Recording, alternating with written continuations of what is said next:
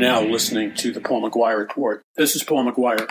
On today's program, I want to review again and show you, expose to you, basically an open secret. This secret has not been really secret. It's only secret to those people whose eyes are wide open, but they cannot see. And that's the overwhelming majority of the American public. And tragically, it is the overwhelming majority of what is called the Christian evangelical Christian Bible believing community. How is it that you can claim to be a follower of the truth? How is it that you can claim to have the Holy Spirit live inside you, which is the Spirit of truth, and be perpetually dumbed down? Explain it to me because I don't get it. And I've been researching this for over 40 years. it's my lifelong quest that began in third grade when I read Brave New World, raised in an atheistic, agnostic, no, excuse me, atheistic, existentialist, transhumanist home. And I remember um, I was very prejudiced against Christians and Christianity.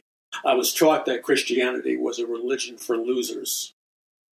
And uh, then, when I was majoring in a dual major in filmmaking and altered states of consciousness at the University of Missouri, uh, I experienced, for now, let's just call it a, a miraculous event that radically transformed my life forever.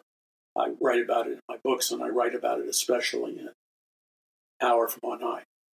But one thing I swore to myself was that as I progressed in, uh, because I had a revolutionary transformation from atheism and the New Age and the occult into uh, biblical Christianity. So when I made that transformation, I swore to myself that in the future, now we're going back decades when I had this miraculous transformation, but I, I swore to myself, just like I swore to myself when I was a very, very young boy in an atheist household. I swore to myself repeatedly, and I this is probably first grade or younger, most likely younger. I swore to myself that I was going to find out the answer to life's most important questions, which were why was I alive? What is my purpose in life? And what am I doing here on planet Earth? And that was my goal because I decided at the youngest of ages that if I didn't know the answer to the preliminary, basic, foundational question of life, then pursuing any given career would be ridiculous. And I was dead serious. But as decades went by and I had a miraculous encounter with Christ, uh, I swore that I would, that if the day ever came where I would encounter mythologies, encounter fairy tales, encounter uh, crazy stuff, cult like stuff. If the day ever came in my relationship with Christ where I would be called upon to to enter the land of non-truth and illusions, I swore to myself, just like I swore to myself when I was first grade or younger, about finding the answer to life's most important questions. I swore to myself that I would pull back, leave this Christian thing. Because if the Christian thing ever proved not to be true, I swore my, to myself that I would leave it, no matter how compelling the emotional feelings or whatever. Now, fortunately, in all those decades, I've never run into a situation where I have been successfully seduced by apostasy or the lie or the illusion, etc. What I have encountered, and has been a severe trial, is the massive disconnect between biblical truth, the truth of Jesus Christ, the truth of, of the God of the Bible, but the massive disconnect between that and what could be called the religion of Christianity or the Christian religion, institutionalized religion. And that has been the greatest trial for me because if you look at the evidence, and there should be evidence coming from the culture of biblical evangelical Christianity, if that is truly valid, then there must be evidence coming from that community that supports uh, its claim to know the God of the Bible, that supports its claim to have a unique understanding of the interpretation of the Bible. And yet, we all know that that is not true. And I would say the majority of times in my ministry, Paul McGuire Ministries, Paradise Mountain Church International, the majority of times when we're reaching people who are alienated and have rejected Christianity or the God of the Bible, inevitably the people we encounter are not rejecting biblical Christianity. They're not rejecting the Bible. Inevitably, they are rejecting the institutionalized, man made clone called evangelical Christianity or Bible believing Christianity, which it must be stressed to the highest degree of importance. That is not the same. That is not, they, th- those two things are not on parallel tracks. There was a time in America when I was first saved. There was a time in America when, to a significant degree, you could go into uh, uh, a Bible believing evangelical Christian church. And whatever its problems were, and everything has problems. So that I don't I don't make a judgment based on the the absence of problems or or the uh, uh, fact that problems be resolved or anything like that, because problems are part of this fallen world. But uh, decades ago, when I was first saved, you could walk into just in any city in America, you could walk into what was called a Bible believing church, and despite all of their imperfections, you could count on the fact that in the basic area, areas of theological truth and biblical truth, not, not necessarily in every area, not necessarily in every doctrine uh, would there be harmony, but in the basic areas like salvation by faith, the, the second coming of Jesus Christ, the, the need to be born again by faith in order to enter the kingdom of heaven, so on and so forth. All these basic doctrines were essentially intact, and however uh, fallen the evangelical Christian church was, uh, it still was a powerful proclaimer of truth in this world and a powerful uh, shining of light in the darkness in this world. Now, because I demand of myself, and I'm sure you do too, I demand of myself intellectual honesty, scientific honesty, theological honesty, because I have placed that demand on myself. I cannot look the other way, and I cannot pretend it isn't happening when it is happening. And so now we've arrived in a totally different time period. You know, the time of the woke generation and all the rest of that stuff. And in that generation, there has been, as the Bible predicted in the last days, a great falling away from the truth, which is known in the Bible as the great apostasy, the great falling away from the truth. And so that does not cause me to reject Christianity or the truth of the biblical God or the truth of the message of salvation by Jesus Christ. That does not bring me to a place of a parting of ways, so to speak. Why? Because the Bible itself gave me the heads up about all of this stuff thousands of years ago in advance in both the Old Testament and the New Testament. God Almighty, in the inspired and inerrant Word of God, communicated to me and anybody else who bothers to read His Word that in the last days, and we're in the last days, there will be a great falling away from the truth by Christians, by those to be cl- claiming to be followers of Christ. There will be a great following away that will be so bad, it's called the great apostasy, which is part of the great delusion. And all of this is, is the Bible says, is going to happen in the last days. It's happening in America. That's, that's the root of this, you see.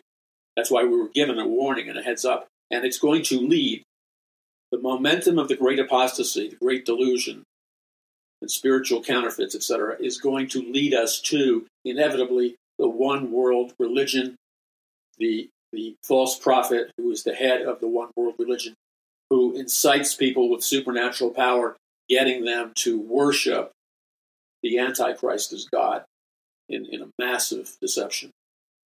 So that's why despite the egregious and actually theological forms of insanity when it comes to to butchering the word of God and making it and, and, trying to create a theology that is not based on the Holy Spirit or the Word of God, but committing the massive sin that Adam and Eve committed in the Garden of Eden when, when Lucifer tempted them when he was inhabiting the form of a reptilian being. Uh, that level of sin is being committed by the evangelical church today as it denies aggressively the Word of God. And, and in the words of the great theologian, a great biblical philosopher, great evangelical thinker, the greatest evangelical thinker, philosopher, theologian in the last 150 years, Dr. Francis Schaeffer, whose writings and influence influenced me and impacted me in so many ways because he warned me. You see, I, I didn't grow up in a Christian environment, but I got turned on to books by Dr. Francis Schaeffer while at the University of Missouri while being a radical in the counterculture. And I remember reading Escape from Reason and his other books. And his books were the most powerful intellectual defense for the credibility, uh, logic, uh, rationale for biblical truth that I've ever seen in my life. Schaeffer was gifted by God not only prophetically, but he was gifted by God in his ability to communicate on high theological, philosophical, and cultural levels. And so God used Dr. Francis Schaeffer as a chisel, as a hammer to sculpt and shape me into a spiritual warrior who's able to contend for the truth as the days get closer to the return of the Lord Jesus Christ. So I thank God for him because you and I have been uniquely prepared for such a time as this. Okay. Now, the basic issue is that the children of this world, and the Bible says that what God is saying in this verse is not that He likes what I'm going to quote you. God is not saying, Oh, I like that. He's just saying this is the way it is.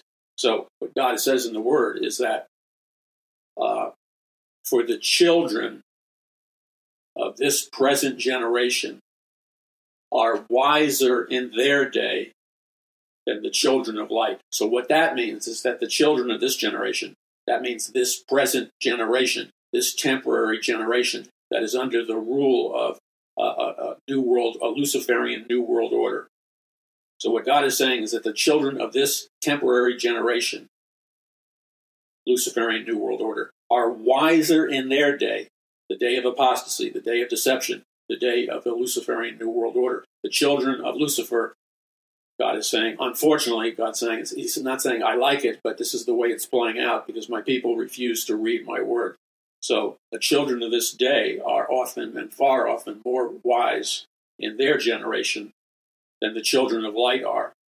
What is supposed to be happening is the children of the light, all those that are the true children of God, who study the Word of God, who, who interact with Jesus Christ and His Word, are supposed to be seeking after knowledge and wisdom and truth and answers. And so the reality should be the actual converse. The reality should be this. This should be the normative Christian reality for every individual Christian and for every individual Christian ministry and church. And if it's not, it's it's it's not my fault. Don't come looking to me. I've been talking about this for 50 years for crying out loud.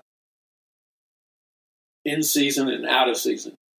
And you can't point to one season when I haven't been trumpeting this message constantly. And among the totality of that message is, unfortunately, the children of this generation, God's, excuse me, that's Lucifer's crowd, that the children of this world, Lucifer's crowd, are often wiser in their generation, the, the apostasy, the Luciferian generation, than the children of God are. But that's not what God wants. The reason that that's a default position, the reason it's happening is because God's children are disobeying the Lord and not reading and studying the Word of God. So what you have is a total wipeout, a total wipeout in which God's children, through sin against rejecting God's word, have allowed themselves to be dumbed down by a, a real Luciferian elite, not a fictional Luciferian elite that, that only paranoid crazies believe in. That's the critique from those who do not know but talk loudly. So don't allow yourself to be branded by Bozo the Clown and his uh, happy group of actors on a psychedelic bus. Don't allow yourself to be branded by buffoons. They're buffoons because they're idiots parading around as if they, well, the Bible says it very succinctly, professing to be wise men. They are fools, and that's a lot of Christian theology, a lot of churches' theology. And I don't delight in it, it's just the way it is. So you have this, this omnipresent dumbing down of Christians, not only theologically, but they're dumbed down in their ability to comprehend reality. They're dumbed down in their the level of their understanding of science, technology, futuristic sciences and technology. And so they can't make decisions. They can't process dichotomies. They can't uh, uh, conduct proper analysis when they see weird and crazy things because they're inevitably banging against a wall of unbelief and banging against the wall of scientific and technological ignorance. So, in their heads only, I'm talking about Christians now and a lot of non believers, but in their heads, what we're saying, what I'm saying in all of my books, I've said to what I've said by the grace of God, I have been able to say say to countless millions and millions of people all over planet Earth through magazines, books, video shows, TV shows, and an endless diversity of, of powerful media. God has blessed me, and my whole life story is a story of a guy that doors opened for, and he was able to speak the unvarnished truth. But in reality, those doors should never have opened. God opened the doors. My whole life, my whole ministry, really, in man's terms, and even in the terms of most Christians, should never have happened. Do you understand what that's like? To have a life and a ministry and a legacy which I spend no time whatsoever thinking about, by the way. The only legacy I'm interested in is how many souls I saved for Christ, how many people I loved and was used by God to reach for Jesus Christ. Those people that were touched for Jesus are the only legacy that, that I concern myself with and the people that I influence. I, I, you know, people are interested in having a ministry named after them and this and that, and school named after them, a library named after them. Go for it, man. If that's what you want, I don't care. I'm not going to criticize you.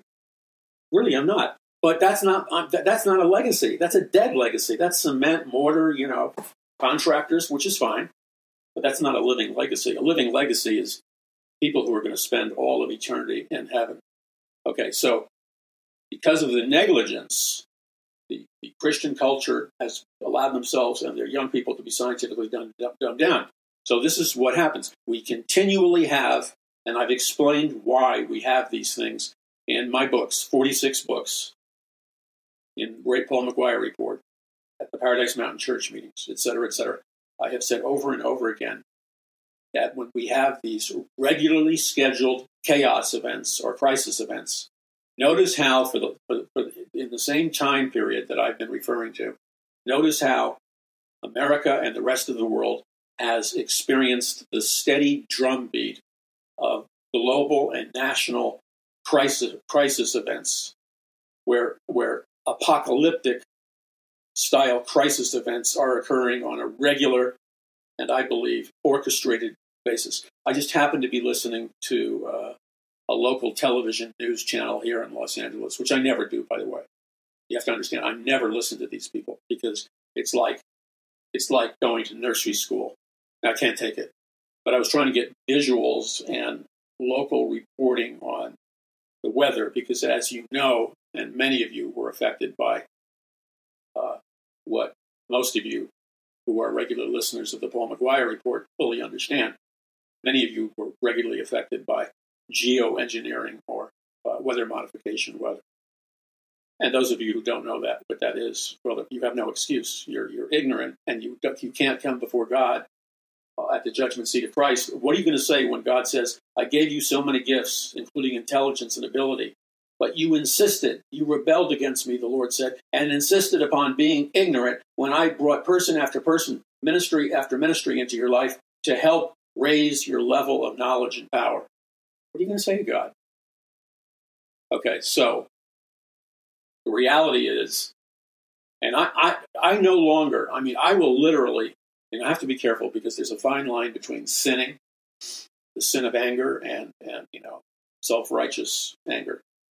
But I don't, uh, depending upon the situation, I always count the cost and strategically analyze the situation. But depending upon the situation, I no longer will tolerate anybody perpetuating the total lie, the total disinformation propaganda that there is no such thing as weather modification technology and there is no such thing as directed energy beam weapons. And that whole package of, of statements where you know the end goal is to try to shut me down or shut you down or whatever uh, by by in, inferring that we're conspiracy theorists, you know, like crazy believers in what doomsday or whatever. I, I, you know, I used to, I never laid down and surrendered, but now I draw a line.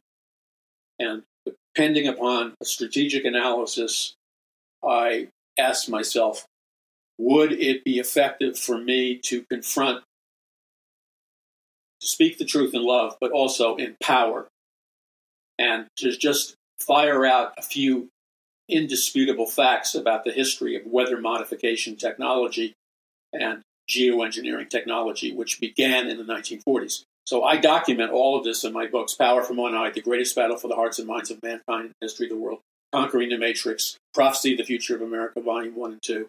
You need to get them and have Bible studies on them. You don't have to do every chapter in the book, but you cherry pick the, the chapters. People, look, you know, quit hiding like, like Hansel and Gretel or something. People want to know what, what the answers are. So, so we're, I'm looking at the weather map, and somebody in a local channel said this, and I've heard this so many times by a secular, unbelieving media. They were wrapping up their analysis on this totally freakazoid weather that we've had for the last couple of days, all over the United States, going down into Mexico, ripping up through LA, ripping up higher. And uh, we had, we, you know, for those of you that don't live in Southern California and LA, you face these things all the time we have not had a, a, a, category storm of any consequence since 1939. So that's been how this was the first hurricane level category level uh, storm. And I watched the weather on because because we when the early rains came down, they came down hard, and they keep kept coming down hard. But I they were just making projections, and they kept comparing the potential of, of, I thought it was very ironic that the hurricane's name was Hurricane Hillary. I wonder who came up with that name. Hurricane Hillary. A hurricane packed with hell and filled with destruction. No, too much of a coincidence. Okay, so so uh, I was watching the weather, and somebody made the remark, which I've heard so much, so many times in recent years in the mainstream media that this storm, the level of the storm, is, is, is, has reached biblical proportions or apocalyptic proportions. And nobody bats an eye. It's like an expected thing to say. What they were saying, the secular news media actually addressed the real issue of, of the weather problem more transparently than most Christians and Christian churches because they acknowledged the role of Bible prophecy and the signs of the times in what, what was happening, what was playing out all around us. So we were looking at the weather maps and you know the different colors depending upon the intensity of the rain and stuff. And uh, the point was we you know we didn't know whether we were going to have to move out because where the studio is located, uh, and also in a location where I live, this is an area which just about every time you've seen uh, an apocalyptic fire blaze in Southern California, it, it has been in this area that I'm broadcasting to you from. And that's for the last know, 25 years at least. It's also the area where, uh, not that far from here, where I used to live, uh, was one of the dual epicenters of, of the Northridge earthquake, uh, which was, you've seen the Northridge earthquake In fact, where I lived was not all that far. You know, the, the, the freeways, the high up freeways that like broke apart in half. You've seen them. Well, I live near there.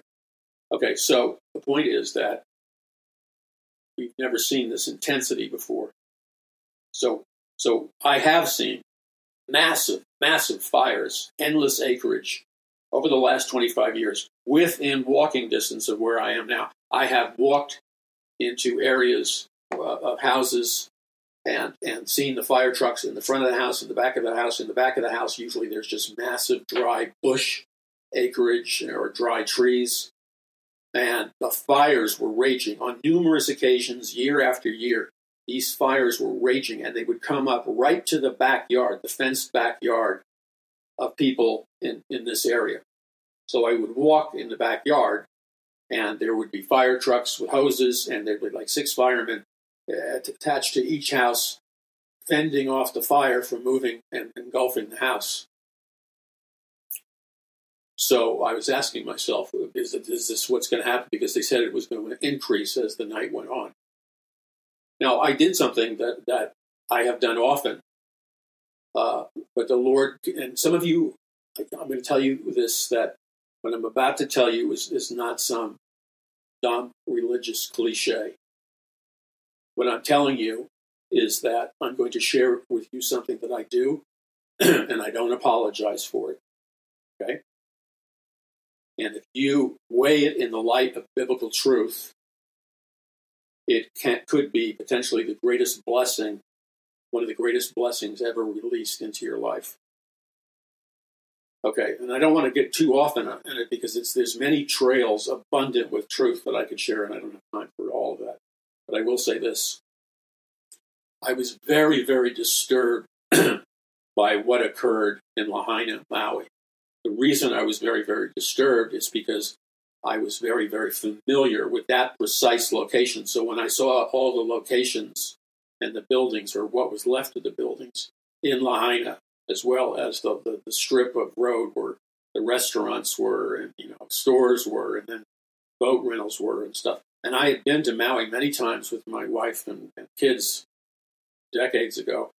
Initially, before we had kids, I was doing research uh, on the island of Maui, and you see that picture up on the internet. I'll put it up on the social media sites because I'm sailing. I don't own no, I don't own the boat.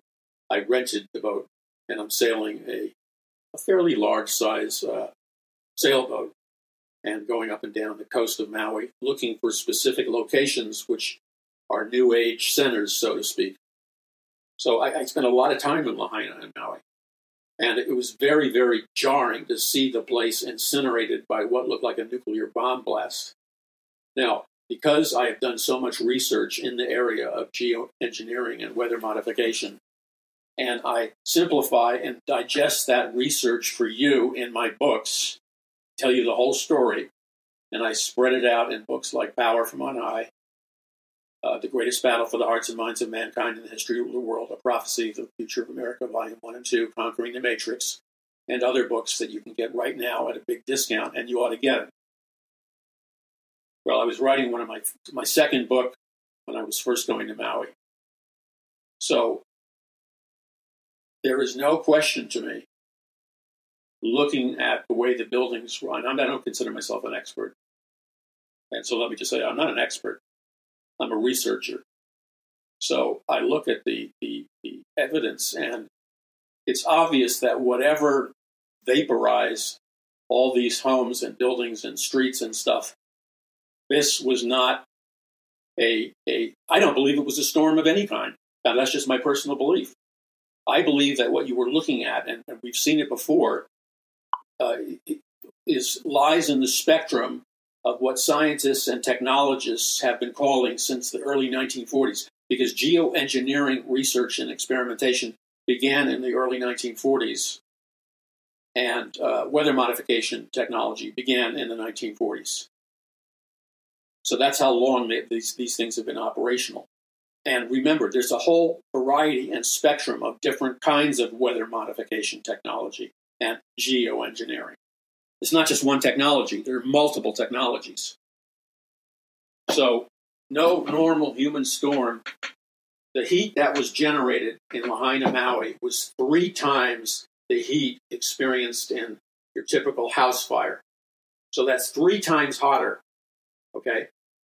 Um, in, in, in other cases, you didn't see traditional evidence of burning. You saw some kind of like it was hit like the houses and the streets and the homes and stuff were hit with some kind of energy weapon. And that's what it is it's a directed energy weapon.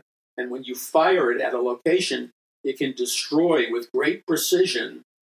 I mean, it's like it's like your target goes through like a molecular decomposition. Now, it doesn't just burn; it goes through like it decomposes on a, a, molecular level. You understand? There's no there's no storm that has ever done that in the history of mankind. What you're looking at with a high degree of prob- probability is the, the after effects of a directed energy beam weapon or uh, uh, weather modification technology or a related technology. Which now you say, well, I don't. But then your friends say, I don't believe that. That's a conspiracy theory. There's no proof of that. To all of the comments of your friends and to all the fools who gathered together in the public square to deny the truth, let me just say this: the public, certifiable, document, document, documented research that I include in my books alone, not to mention books that are, you know, are written entirely on weather modification. But in my books alone, I have quoted some of the most influential people in the world who would know the answer. And I'm quoting them. This is firsthand documentation giving a speech at the Council on Foreign Relations. And they are openly talking about the existence and the implementation of weather modification technology. And then you have the U.S. Army since 2005. It has been boasting in its weather modification programming. Uh, the slogan is, We will own the weather, we being the U.S. military, by 2025. So this is a, a tacit admission, at least, but an admission publicly that weather modification technology and directed energy weapons exist. So, so you know, when I saw the pictures of what happened to Lahaina, it was obvious to me we're talking about being zapped by by a Tesla technology style electromagnetic frequency blast, which is normally thought of in terms of science fiction or uh, science fiction technology or science fiction science. So you have all these strange coincidences in Maui. So, for example, many people survived by running away from Lahaina and running into the water and swimming out in the water where they were grounded, and their lives were spared because they weren't they weren't in proximity to a directed energy beam weapon, and they were also grounded. Now, but another strange thing happened. There were a lot of fairly large boats, and I think a lot of them were metallic boats that were, you know, a couple of hundred yards at least out in the water. And some of them had, uh, you know, like walk metallic walkways that got you to them. Others didn't.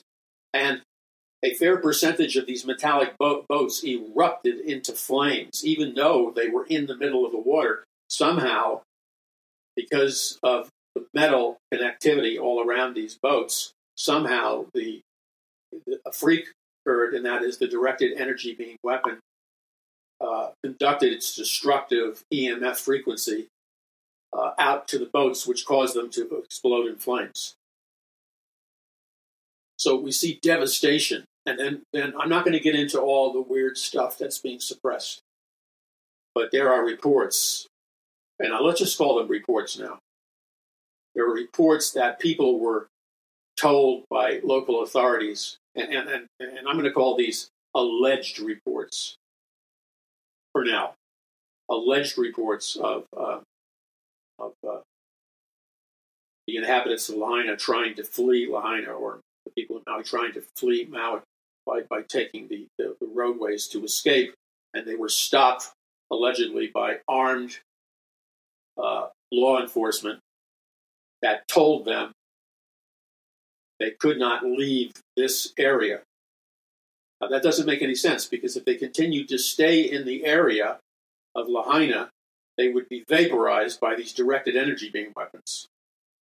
So, so allegedly, if, if this account is true, how is it that law enforcement, and by law enforcement, I don't know who we're talking about. Are we talking about sheriff? Are we talking about uh, federal uh, law enforcement? Are we talking? I don't know who we're talking about. But somebody with guns got an order from high up that said, essentially, contain the people inside the Lahaina area, which means they would have burned to death now, just put that in the back of your mind and remember it when you need to, because you're going to need to remember this.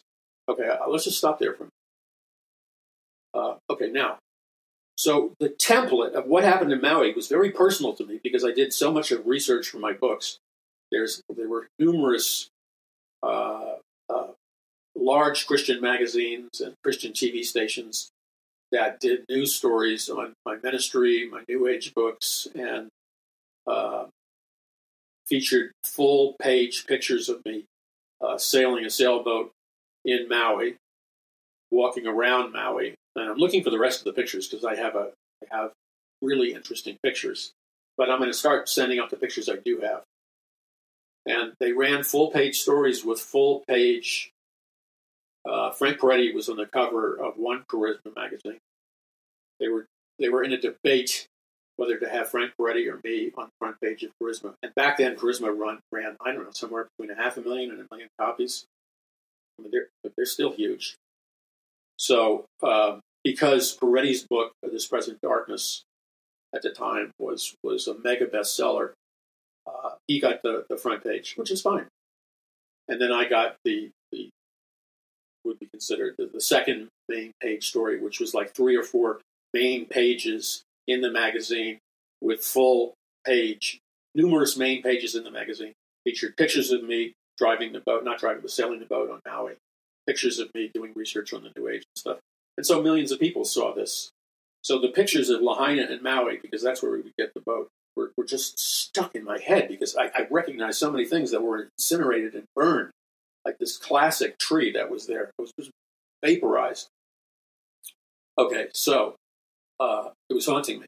And so when I was processing the superstorms that were ripping up from Baja, California, and I've also been down in Baja uh, doing research, uh, and this was years ago, and uh, going up from Baja and, and through LA and you know all the way up, going all the way up. I don't know how far it went up. It could easily entered Northern California. And okay, so this is what I wanted to, to, to share with you. One of the spiritual principles that Dr. Jack Hayford, uh, perhaps my main spiritual father and my main spiritual mentor, and I was part of his ministry, and, and it was Dr. Jack Hayford. He was the guy, the main guy, because he was so well respected. His authority remained unchallenged.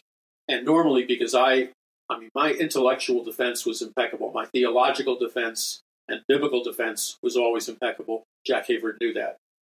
But the difference between Pastor Jack's ministry and mine, even though we ministered for the same ministry, his ministry initially, was that I dealt with these confrontational subjects uh, because that's what the Lord told me to do. And so uh, that makes you a target for the religious and denominational bureaucrats and, and all the politicians who masquerade as pastors. They take shots at you, and all the unknowns who take shots at but I had a defense, like like I had this incredible defense in the voice and in the ministry and the stature of Dr. Jack Hayford because he defended me, he endorsed me in my books and, and articles and inviting me to participate in the King's College and seminary as a professor and just so many things. So the word got around really, really quickly in the Christian evangelical establishment. It can be very petty. It's not always this way, but it can be the word got out that, you know, not, it wouldn't be really wise on your part to attack Paul McGuire because he's got a whole list of who's who of highly respectable Christian leaders like Jack Hayford, Tim LaHaye, well, some Dr. D. James Kennedy, and so many others who totally back him and support him and authenticate him. So they left me alone. And then I just spoke even harder about the fact, in love, but the fact that they were leading like wolves in sheep's clothing. They were leading God's bride, the body of Christ, into the arms of Babylon and and the, the ancient Babylonian uh, apostasy. So, so you want a short version of what that means? God's ministers, God, not all of them, but a percentage of God's ministers, people, seminaries, etc., have been very active in whether they know it or not. They've been very active in leading the sheep, in leading the flock of Jesus Christ into the illicit arms of Mystery Babylon, the great harlot. And what that means is that they have encouraged the body of Christ, both male and female, in a spiritual sense, to fornicate or have illicit sexual immoral, uh, immoral relationships with Mystery Babylon, the great harlot. So I confronted that by dealing with it wherever it would appear. Okay, so um, one of the things that Jack Hayford taught me, Dr. Jack Hayford, was the importance of a man of God, a woman of God, a group of Christians, like minded believers, your Bible study, your fellowship that you meet with, is to go to the high places in your area, which will be mountaintops, hills, areas overlooking, like you'll see a picture of me that I put up regularly. Uh, I'm, I'm overlooking Los Angeles City from a mountain. And to give you an idea of perspective, the mountain that I'm standing on, in terms of its height, it's higher than where the Hollywood sign is. But if you moved from the Hollywood sign and moved uh, uh, west, that would be near where I was standing and praying. That was my prayer PowerPoint where I would pray intercessory prayers over uh, the city and county of Los Angeles. And there was many other high points that I've stood at uh, all over this area. I'm not going to name a list. Just say that, that I've prayed from spiritual warfare points all over the high places. Okay? So you can see that picture of me. I'll put it up also. And and Jack Hayford insisted that we needed to be intercessors, bleed the blood of Jesus over the areas we're praying for, to, to function as a covering of sins, and to shut down the demonic, the occult, Satanism, witchcraft, and all kinds of evil things by being an intercessory prayer warrior, invoking the blood of Jesus to cleanse us of all sin, and then through the cleansing of all sin by the blood of Jesus, establishing the authority of the kingdom of God over the location we're praying for. So that became a regular part of my life, even when I was in the Hollywood Hills up on Lookout Mountain Avenue, across not that far away from where Timothy Leary lived, LSD prophet, where L. Ron Hubbard lived with science fiction author uh, Robert Heinlein, Isaac Asimov, science fiction writer, and L. Ron Hubbard was not only the founder of Scientology, but a science fiction writer. So I was up there, okay? And that is a very powerful demonic point. But I would go to the side of a mountain and pray down intercessory prayer over the area. And the territory that I prayed for included the geographic location of the Lookout Mountain Laboratory, which was allegedly one of the biggest film production laboratories in Los Angeles and Hollywood, 40s. But it was supposed to be allegedly a center of MK Ultra, LSD, mind control programming, and propaganda social engineering film. I prayed that that was the territory I prayed over. Because I always felt that in terms of what branch of the armed services, I'm talking about heaven's armed services I'm in, that I would be either in heaven's PSYOPs department or heaven's super soldier program. Because I always felt that the Lord was flying me in through intercessory prayer and that we would have to parachute into hostile locations and we were the first ones in and we had to establish the infrastructure for spiritual dominion. Okay, so let's go back to this massive superstorm ripping up the coast, potentially decimating my neighborhood, which it's almost done a bunch of times. And then, oh, so I felt led to pray, and I prayed, and I had prayed this prayer before, but I had a new urgency, a new fervency, a new, a new uh, fire under my posterior. If you're offended by that, I apologize, but I would say it again. Uh, to stress to you the not to be vulgar, but to use shock as a tool to stress the urgency for you and I to both be intercessory prayer warriors. See, the question is not am I being vulgar, although that might be a secondary question. The question is what was Paul McGuire's motivation in using that phraseology? And Paul McGuire's motivation was to to stir up the body of Christ, to exhort the body of Christ to take their mandate as intercessory prayer warriors seriously. So, see, a lot of people judge my exterior, get in all kinds of trouble with God because they're not looking at my heart. And God's looking at my heart. Okay. So I prayed intercessory prayer. I'd been praying for Maui and that whole area after the fact for quite a while. And then I prayed over my area, heavy duty intercessory prayer, because I couldn't get the template of Maui out of my mind. And the fact that what went down in Maui actually went down was horrific. And so I can not I need to preface what I'm going to say by this. I am not saying theologically that if you pray to God in intercessory prayer or you pray to God in faith uh, over an area for protection, over your body for healing, or whatever it is, if you're engaging in intercessory prayer warfare, God always answers prayer. God will always, on a percentage basis, move. The percentage number is His call. He's the supreme commander of heaven, heaven's armies. But God will always move, and he will always diminish or restrain or pull back or hammer down on the demonic powers if you will come boldly to the throne of grace and pray. The results are always up to him. So I'm never going to tell you every time I pray for somebody, they're healed. I prayed for somebody the other day, and I was really torn up about whether I should pray because the problem when you pray for people, they confuse you with Jesus and they think, well, I'm still sick because he, he me, Paul, he didn't have enough faith or whatever. No, that's not true. I knew when I had to pray for you. God commanded me to pray for somebody. So I called them up and prayed for them for healing. And I knew the whole time that I was praying that I had no inner witness that the Lord was guaranteeing me 100% that he was going to miraculously heal this person. I did not know. I was walking blind. But the results are up to God when you pray for a miracle or healing. So I prayed for this person's healing. I was very anointed, but I still did not have an inner witness saying they're healed or not healed. Well, it turns out they were healed, but they were healed not just with God zapping them, they were healed in conjunction with a medical procedure that has gone very, very well. So that's the healing. Doctors are healing, and to say they're not is like stupidity, because God, the Bible is holistic. You know, you have to have nutrition, your immune system, and sometimes you go to doctors or whatever. It doesn't mean you have a lack of faith. So I knew when I was going to pray for this area, there's a risk. You could pray for this area.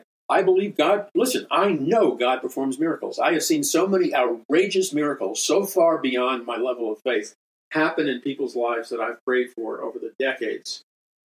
Dramatic cancers being healed, people at death's door being healed, uh, uh, demons coming. I mean, just just dunamis dynamite power answers to prayer. But I've also prayed, and I have not seen those dunamis dynamite answers to prayer. The point is, the results are up to God. I stay faithful. I continue to pray. So, with the same intensity that, that Maui memories and Lahaina stirred up in me, I began to pray. So, I prayed over the, the geographic area. I prayed over my neighborhood and the surrounding neighborhoods. I prayed for my neighbors.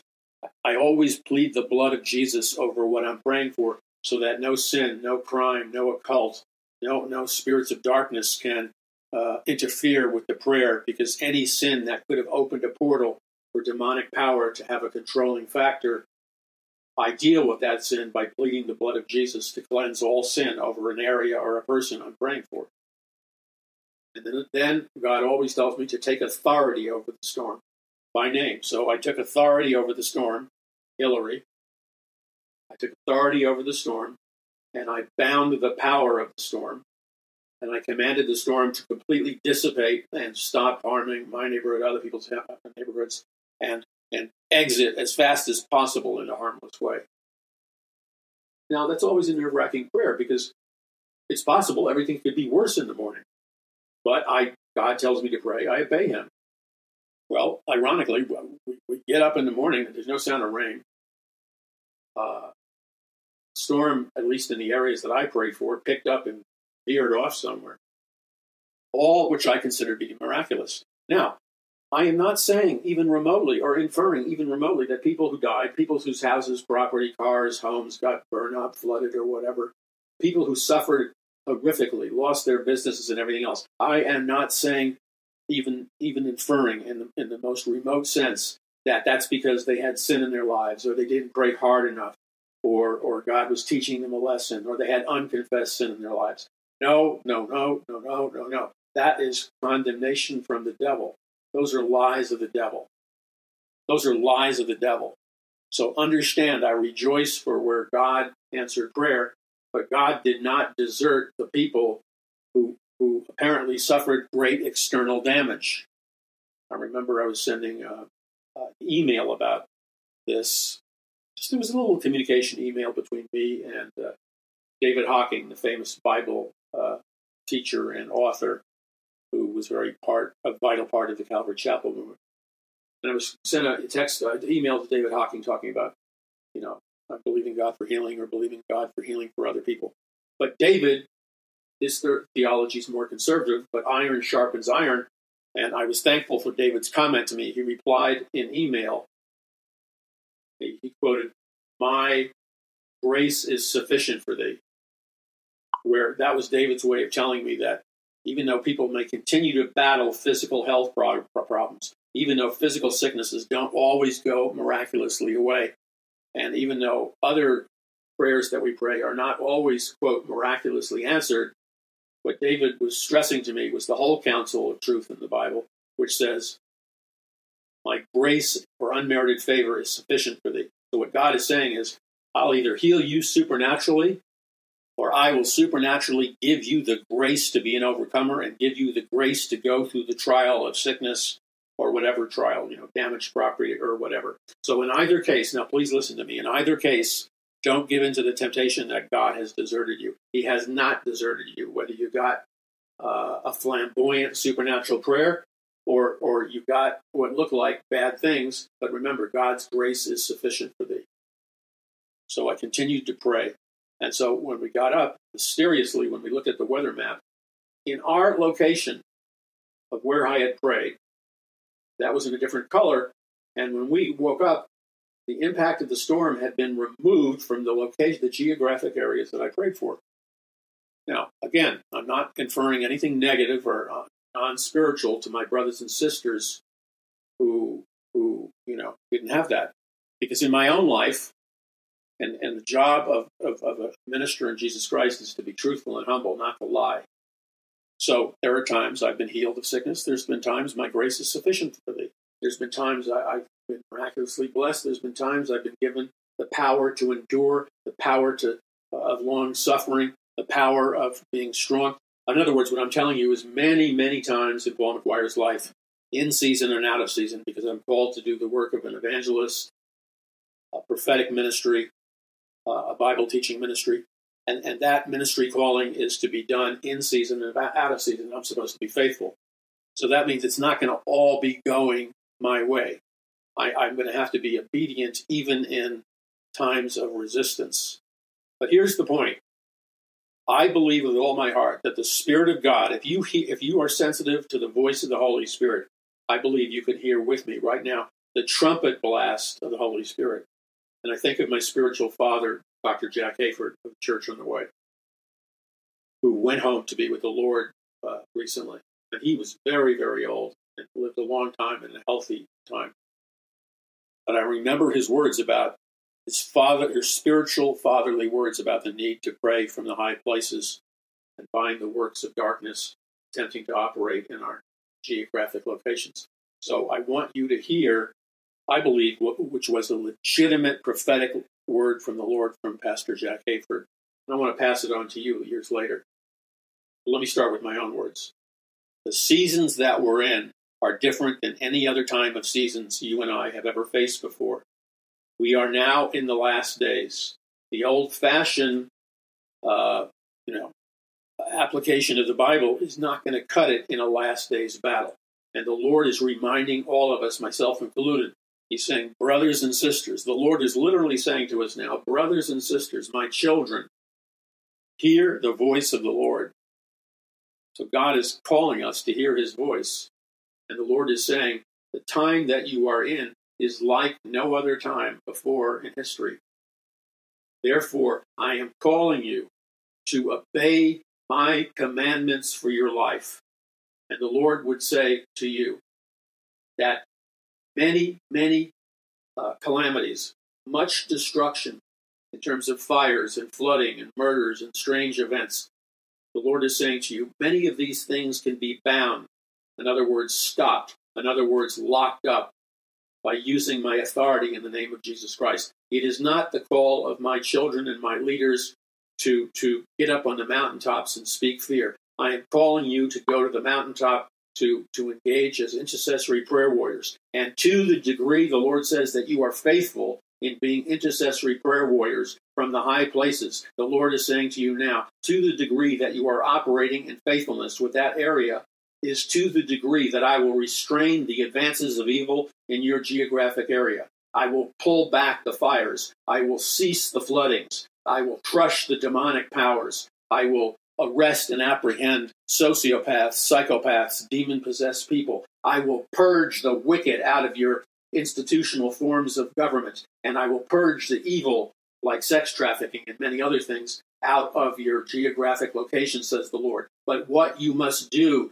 to initiate the catalyst of my supernatural power descending upon your communities, your homes, your geographic locations, your family, your children, uh, your your loved ones. What you must do to ignite all of this, says the Lord, is you must come boldly to the throne of grace through the blood of Jesus Christ, and then you must obey me by literally going to the high places and praying over, praying over, praying over your cities and towns and villages. And the Lord said, if you are faithful to pray a believing prayer and intercession, and if you will be willing to trust the results and leave it up to me, says the Lord, I promise you this, says the Lord, you will see, says God, a significant statistical diminishing of the powers of destruction, of the powers of the demonic, of the powers of, of, of hostile weather, and any other uh, demonic power that's attacking you and your loved ones or your communities. You will see with your own eyes, says the Lord, a measurable statistical percentage reduction in the magnitude of evil. In fact, says the Lord, you will see it shrink statistically. You will think, see it fade statistically, and you will see it opposed, crushed, and destroyed, says the Lord. And the Lord would say one other thing to you. If you do not engage in this kind of prayer, you are literally leaving the door open for the devil and the devil's priests to destroy your wives, your loved ones, your children, your husbands, etc., etc. So the Lord is saying, Hear the word of the faithful watchman. Hear the blowing of the shofar. Can you not hear the shofar blowing in the distance, says the Lord? And then I feel led to repeat that to you, to repeat that refrain. Do you not hear the, the trumpet of the Lord, of the watchman on the wall? Do you not hear his trumpet in the distance? Why do you hear very faintly in the distance the trumpet from the watchman on the wall, the shofar? How is it that you hear the warning of the trumpet way off in the distance? And the Lord said, The reason you hear the trumpet way off in the distance, says the Lord, is because I have anointed your ears to hear, so that you might hear what you couldn't normally hear, says the Lord. And then the Lord is saying to you personally, I've given you great power when I gave you power from on high, and I gave you the authority of my word. I am calling you to blow the, the shofar, to blow the trumpet of warning. The reason you hear it in the distance is because in the distance, the demonic armies, the principalities and powers, the wicked satanic men and women, along with their organizational structures, they are under the cover of night organizing for their dark purposes. Hear me, says the Lord. Hear me, says the Lord. This is not, uh, you're not being manipulated with, with uh, uh, emotionally stirred up paranoia, says the Lord. The Lord saying, I am trying to prevent calamity and destruction in your life. So the reason you can hear way off in the distance is because their organization is being done way off in the distance and they are gathering their resources. They are mapping out their strategies. Now, hear me, says the Lord. Their intention and their strategy and their purpose is to destroy you, your children, the church, and your families, and to ultimately destroy this nation, says the Lord. But the Lord is saying to you, if you will obey me and blow the trumpet and blow the shofar and take the authority that I've given you and pray in dominion over the geographic territory in which you live, the Lord says you will see a massive statistical turnaround in the number of victories per battle, says the Lord. So the Lord wants you to rejoice in that reality. So as I began to pray, I, I, felt a new anointing come upon me, and the power of God came upon me. And the sign was things had measurably changed. Now, again, just because I pray or you pray doesn't always mean things will measurably change. Sometimes they get worse. And so we have to persevere in prayer in season and out of season. That's the point. So, what the Lord reminded me through Jack Hayford and what he'd been dealing with in my life is that wherever you live in the world listening to the Paul McGuire Report, you need to send this program to somebody else with a little hint about why they need to listen to it. Whatever you need to understand is that we have come, the Lord has allowed us to enter a season where our survival, our life and death, and that of our family, our nation, our community, our food, our protection, and everything else is contingent upon whether or not we're, re- we're ready to flat out obey the Lord in intercessory prayer. And so I felt this, this oppression leave me. I felt this supernatural joy come upon me. The day that the massive weather storms were mounting their, their highest level storm categories. And uh, let me just share this. I have had that supernatural burden of the Lord come upon me numerous times, not just in the areas of fires, but that's been a big area, or storms or earthquakes and earthquakes. I've lived through several massive earthquakes, uh, several, and my house was on the epicenter. That means like the, most the most dangerous place in an earthquake is the epicenter, and for the uh, uh, Northridge earthquake, a dual epicenter, and one was right below my house. So, but we prayed, we prayed, and the Lord redeemed it. My house almost collapsed, but it stood. Some neighbors' houses split in two. Okay, but then there's other areas. Now, this is a, a, a, a bypass principle I want to share. If you will take the time to discipline yourself and to develop the spiritual gift of listening to the Lord when He speaks to you, not just ignoring Him, if you will develop the gift of listening to the Lord when he speaks to you, you will find that the Lord will the Lord will 100% guarantee in your life a continual upward growth where you're going to continually hear the voice of the Lord warning you and instructing you with ever increasing accuracy. In other words, you're going to grow and become incredibly mind blowing accurate in hearing the voice of the Lord in doing and hearing his plans and then implementing them. But but there's a secret to the release of this power in your life. So this is the secret. If you violate this secret, you will not grow in that gifting of walking with the Lord and receiving from him. Okay? There's no shortcut. You want shortcuts, you know, go to Krispy Kreme donuts, which are outrageously good, but, but be prepared to have a couple of calorie gain. Okay, so so um, the, the critical thing is the more, and you don't have to be perfect because you have the blood of Jesus, the more you walk with the Lord, the more you will get familiar with Him. The more you, you walk with the Lord, the closer and tighter you'll get with the Lord. This is not rocket scientists. If you want to know God and hear His secrets and hear His secret counsel and plans, do you want that? Of course you do. So here's the ticket in. Here's your ticket to ride, as Paul McCartney said. The Beatle. Your ticket to ride is the more you hang out one on one with Jesus, the tighter you're going to be. The tighter you're going to be, he's not going to hold stuff back from you because you're in his inner circle because you chose to be. It's that simple. So, you, so, so you hang out with the Lord, and he embeds in you his wisdom and, and, and direction and guidance. And so, what you find is your capacity to hear the voice of the Lord of God, your capacity to receive his detailed plans of deliverance, escape, prosperity or whatever will be released in you. You will have a cutting edge advantage because you have developed the discipline and habit of walking tight with the Lord. Now, so what happens is it's not whether a problem or challenge is not whether related. I, I have to be very careful how I tell this story. So no up front I am disguising the name the names of people, the names of locations, and no, you think you're going to guess that you know who this person is. You don't and I have to do that to protect myself. Okay, so we hanging, not hanging on, being disciple of Jack Hayford's church, uh, and uh, walking in intimate relationship with the Lord. As the years went on, Chris's ability, my ability to discern and hear the Lord and and and understand His downloads, it starts to grow as a powerful spiritual gift.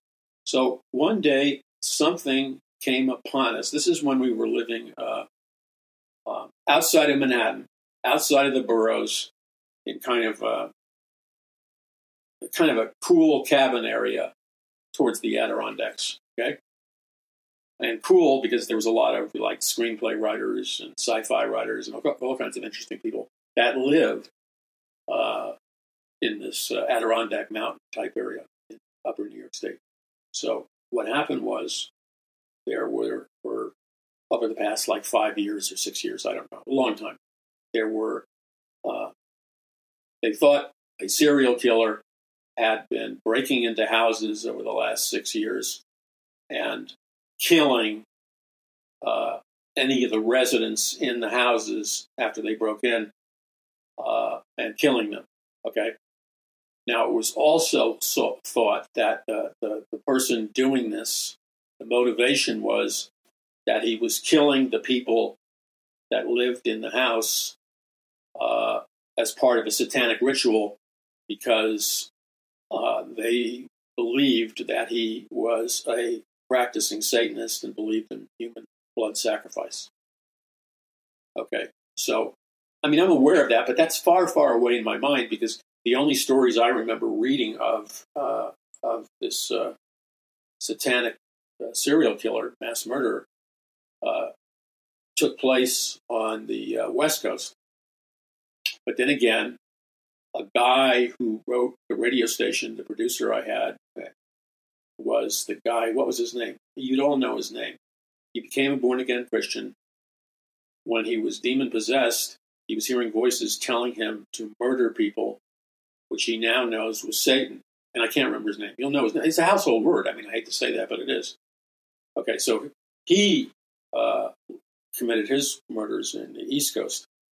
Okay, so this, uh, uh, I don't know how high level Satanist um, would conduct various satanic rituals and he would murder the people in any given residence um, all over uh, in different states, but especially he had zeroed in uh, up in, in New York State because New York State is a weird, uh, you know, there's the Adirondacks, but there's also where Woodstock was, the Woodstock Rock Festival brought in a lot of occult. There are a lot of occult people in in you know the in the cabin area, the country area, you know, of uh, Upper New York State.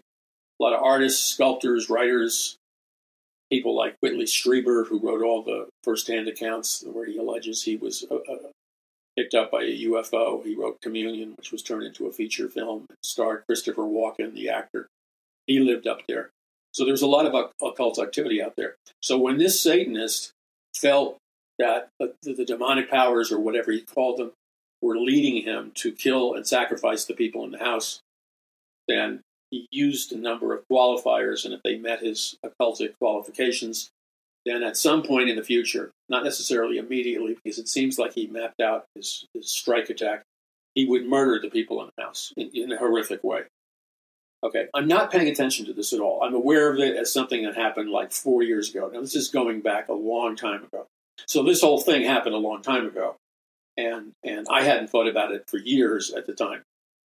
Okay, so it wasn't in my in my mind even when certain things happen. So all of a sudden, Chris and I were both in deep intercessory prayer warfare, just like we were up in Lookout Mountain Avenue, and we began to very first, unnoticeably, very first, very subtly, very first, just kind of like like a like a little bit of microscopic smoke coming under the door, but you can't really smell it. And all of a sudden, there's this pinpoints of oppression in our home and around our home. Not really in our marriage, but it's like there's this darkness that is starting to cover the exterior of our home spiritually. And, you know, we always prayed for the home, intense spiritual warfare in our lives. I've always done that since before Jack Hayford, when I was ministering at the Lambs Club. So this is just like, you know, you're in the Marines, you take care of disciplines you do. This is basic training disciplines carried on to the future. So, but I noticed that usually just the, the spiritual warfares and the claiming of God's protection bind all demonic activities or they dissipate. But as I prayed these prayers, I noticed that, because it was subtle, the whole thing was subtle. And remember, the devil attacked Eve by using his wiles and subtleties. Never forget that.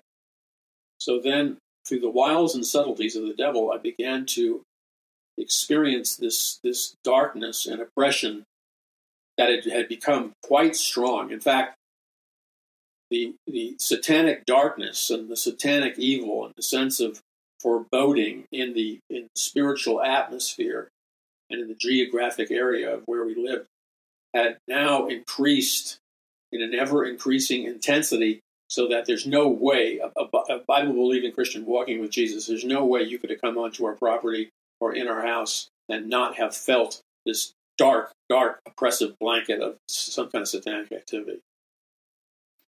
So, okay, so now it's starting to, you know, when, when God allows you to experience that, you get into battle ready mode, spiritual battle ready mode. So you begin to fast, you pray, you renew your mind with the word, you worship God, you go into intense intercessory prayer of your family and loved ones and house and the neighborhood. You walk around the neighborhood. Okay. So as time's going on, I realize I this is not just your typical spiritual warfare prayer. This I'm dealing with with some kind of demon or fallen angel or demon possessed person or something on a far higher level and a far more powerful level. That that is like being broadcast into my inner man by the Lord. It's like the Lord is saying, Paul, you need to wake up now. You've been a little bit asleep. This is, you are about ready to, you know, you are in a very, very life and death spiritual struggle, the Lord said to me. And, and he said it with the sting of a rebuke in it. He said, You need to step up your game and you need to do it quickly. So I listened to the Lord and I began praying, binding and loosing and fasting and breaking the powers of darkness. I'm doing now targeted spiritual warfare against witchcraft, the occult, Satanism, spells, uh, uh, human things, technological things. I am waging war. But now, as I sense in my spirit, man, as I'm waging war, the level of confrontation and the sense uh, that this dark being is out there is increasing in its manifestation. So, in other words, it's like I'm becoming increasingly aware of his demonic presence uh, and his demonic plans, although I don't at this point specifically know what they are. But, but his presence is growing in noticeability and strength. So now I do what I often do, which is I, the Lord will download in me a battle plan. And the battle plans that the Lord has given me for many decades in my life are usually battle plans that consist of basic, nitty gritty, strategic deception, maneuvering, manipulating circumstances. In other words, I will I will plunge into a full blown psyop war, spiritual psyop war. I will use all my mental faculties to their maximum so that I am now engaging my enemy or my opponent on multiple levels. I'm fighting him on all the spiritual levels, utilizing spiritual warfare, but I am also using the mind of Christ. And as God leads me, I am employing strategic, street fighting, propaganda, all these secret techniques that the Lord began embedding in my personality from a very young boy growing up in Jackson Heights, Queens, where there were many times, you know, tougher gang kids and stuff. They would have killed me. I mean, you know, places I, I should have been dead many times. But the Lord began to, over the years, download in my personality a kind of a unique form of spiritual psychological operations slash karate or jujitsu or something like that. And so I had this instinctual understanding of how to uh, manipulate symbols and circumstances and locations to create a strike force that would defeat and paralyze my enemy in the event I would be fighting an enemy at this time. I think things have changed, but in this time, you know, we didn't have guns. At this time, we we were it was just all prayer. That's out of balance. You need practicality as well as prayer. So um, what happened was, um, I'm now I'm now this is what I'm doing. You're going to think it's crazy, but I've done this in multiple locations over 40 years, and I, I can name to you with certainty circumstances where I was not slaughtered, massacred, and killed in robberies, in break-ins, in being in dangerous environments and how I survived and defeated our enemies time after time, the Lord would give me a supernatural battle plan. And I didn't question him, I just did it. So now I'm, I'm using psychological operations to freak this satanic terrorist out at all times of the night because I'm always aware this is his presence. That you, we both have this acute sense of somebody was watching our every move and it never left.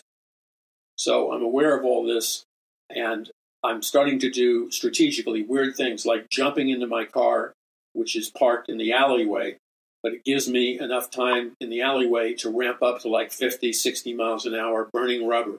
And I know this Satanist is out there, see, because I can feel it. And so I drive at 50 to 60 miles an hour in, in a small car so I can maneuver. And I'm moving in his direction, but I can't see where he is. But I keep doing this every night that I sense his appearance. At a moment of my choosing, a strategic moment, I will employ psychological maneuvers of driving the car, flipping the head beams on, off and on. Yeah, being the, the neighbor you probably hate as I hit the horns full blast, driving in in uh, in a manner that was so so like crazy town, designed to to communicate a message to this guy is that that I'm crazy and I'm coming to get him. So so this is a war going on, and I still feel the presence. Then, okay, then I know I'm in a battle. I know we're protected. But, and I'm driving in different ways. I'm, I'm leaving decoys. I have cameras and video to trap him. I mean, I got a full scale operation going on. And so, uh, school must have been out or some community meeting or whatever. As I'm looking out the windows of our house, I see people walking, and they all look kind of dressed up like people who came from work, whatever. It's unusually crowded. There's probably 25 people on, on the end of the street where I am with my house. But I'm also aware that that Satanist is mixed in with the crowd. I can just feel it. Okay? So so I do my invisible walk, which is something that I've taught myself. And that is you can walk, but most of the time, if you walk with certain body language and rhythm, the military and PSYOPs learns this. You can walk in such a way that you have like an invisibility cloak around you. That's an exact term used by the military, certain branches. So I'm walking uh, in the direction of all the people, and I'm mixing with the people, but but I'm doing it in a way which their perception of me is that I'm not even there. I'm not, I, you don't notice me. I'm invisible, and you. It's not guaranteed, but you can develop techniques to become invisible and yet stand a bunch of bunch of people. So I'm walking around invisibly, again, which is a practice discipline. And the Lord, which he does this all the time, he supernaturally enhances my vision and my perception beyond what it normally works at. So all of a sudden, as I'm invisibly walking around all these people, I see ahead of me in the far left corner, I see what my mind knows is his presence, and all I can really see is that he's male, and, and a minimum of about 40 years old, above average height. So I see him, but I can't see him clearly. But in my inner man, I know that I know that I know that that is the Satanist who is killing people. I know it. You know what I'm saying?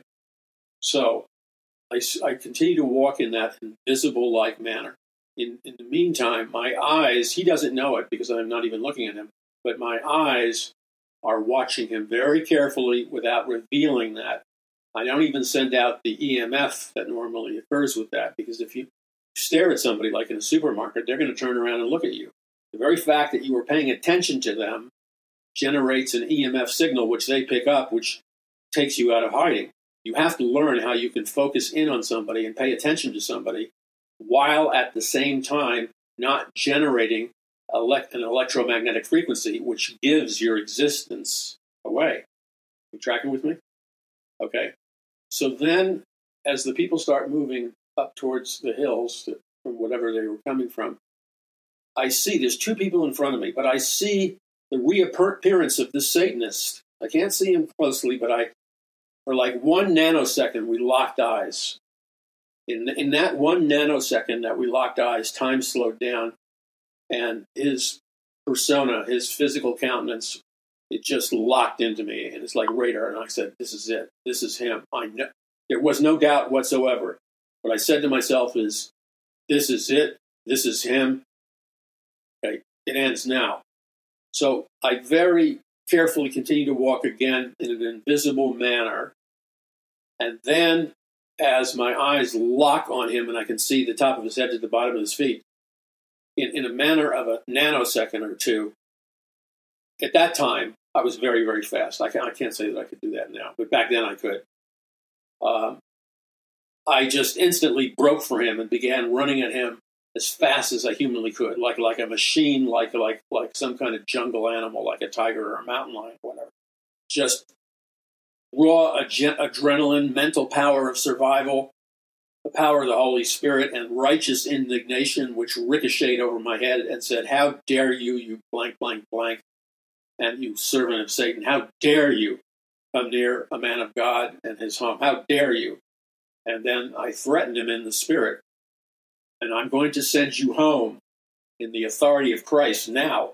And then I am moving like everything in me. And he, I now I see fear register in his eyes. So the guy who has been intimidating and terrifying everybody, he has a mental change. I see fear, stark, cold fear run through his eyes. And that tells me on a primal jungle level that he is mine, that the battle is over. The prayers have finally been answered. And so I, am I'm, I'm, I'm closing in. And I'm just probably, I don't know, I would say seven, eight feet to six feet from him. And I'm closing in fast because there's nobody behind me. But as I'm rounding that turn, and, and that was like a half a second of a partial blank spot, he is gone. Now, he obviously had a lot of practice in maneuvering, hiding in plain sight, sneaking around, and God knows what occult powers he was summoning. But he disappeared. Now, after that day, we never felt that sense of satanic oppression hovering over our house or our neighborhood. It was like from that day forward, when I locked eyes on him, the Lord communicated to him that he, he don't go there. And so I never experienced the oppression. He was gone. So, so a number of years went by, and I think eventually he got arrested or killed. I don't. know. But a number of years went by, and uh, they they were doing a news report on him, and I don't know if this was whether he died or was still alive, and and they got in this you know news documentary, TV documentary, they told a bigger story of him and how he would search out houses through you know following the directions of demons and then killing innocent people just for pure pleasure, and then you know other dark satanic stuff, and so. Um, um, we never felt his presence again, but in one of the television specials that was doing an expose on him, the television special revealed what some of the signals he was looking for in a neighborhood, a house, or victims. And I don't want to even come near to giving you. If he saw these signals, he interpreted these signals as messages to him from Satan that he was supposed to murder the occupants of this particular house. And when I heard the news station or the documentary people give out exactly what those statistics were that were the green light for him to come and murder people, I think most, I don't, I don't, I don't know if it was all, but most of the major signals that functioned as a green light to get this satanic serial killer, mass murderer to kill people in the house, those things were in the neighborhood I lived in. Nobody knew what they were in the neighborhood I, I lived in. And so there was enough of this stuff that was peculiarly related to him that told me in my inner man that, Paul, you didn't imagine anything that happened. That spiritual battle was as real as real. And if you had not fought that battle spiritually and practically, the fact of the matter is you would probably, and other people in your family, would be dead. So I don't believe it's an accident. I'm sharing this to you you can just blow it off and go your merry way. But I believe there are things we need to do to secure God's supernatural protection, whether it's directed energy weapons, Satanists. God knows what else is going to be coming our way in these in this last days battle. We're going to fill you in on more on that. I need you to stand with me. We are in a battle. This truth drives the evil one back. I need you to stand with me. I need you to pray for me, the people in the ministry, my family, and I need you to ask God, how much should I give in terms of a donation, financial contribution, or gift? Paul McGuire Ministries and Paradise Mountain Church. And whatever the Lord tells you to give in his still small voice, simply obey him and give it. Then pray for me, my family, those people associated with the ministry, for God's supernatural protection, favor, and blessing. I thank you for that. Uh, anointing that we will accomplish our goals of reaching people and transforming people and finally, I ask for your help. And thank you, thank you, thank you. Thank you for your prayers. Thank you for your donations and contributions. And thank you for your help. Uh, and help, I mean you have gone to our various social media sites, you have signed on, that you like the page, that you you follow the page, uh, that you've signed up for our e-blast list, you've signed up for our various social media outlets.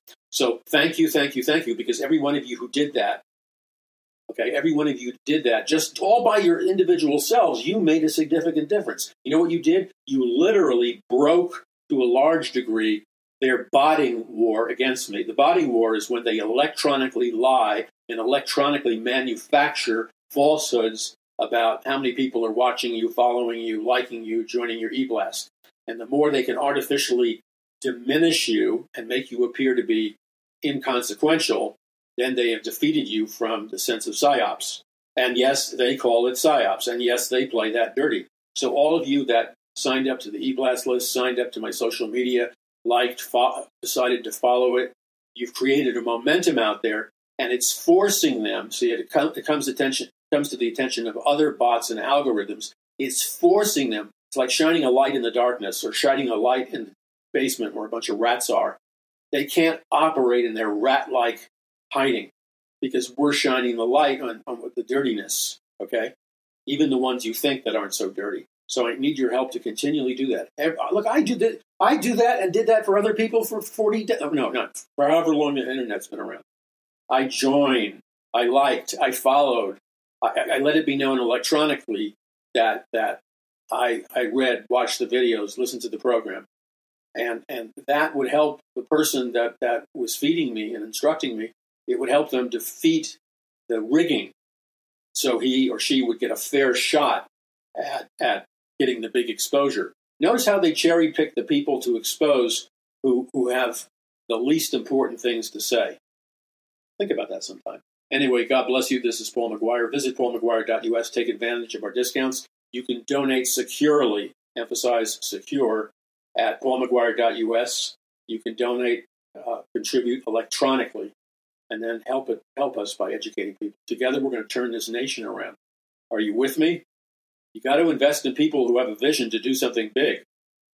And uh, my track record has repeatedly demonstrated that we are capable of doing something very big that has national and international uh, influence. God bless you. This is Paul McGuire. Visit paulmcguire.us.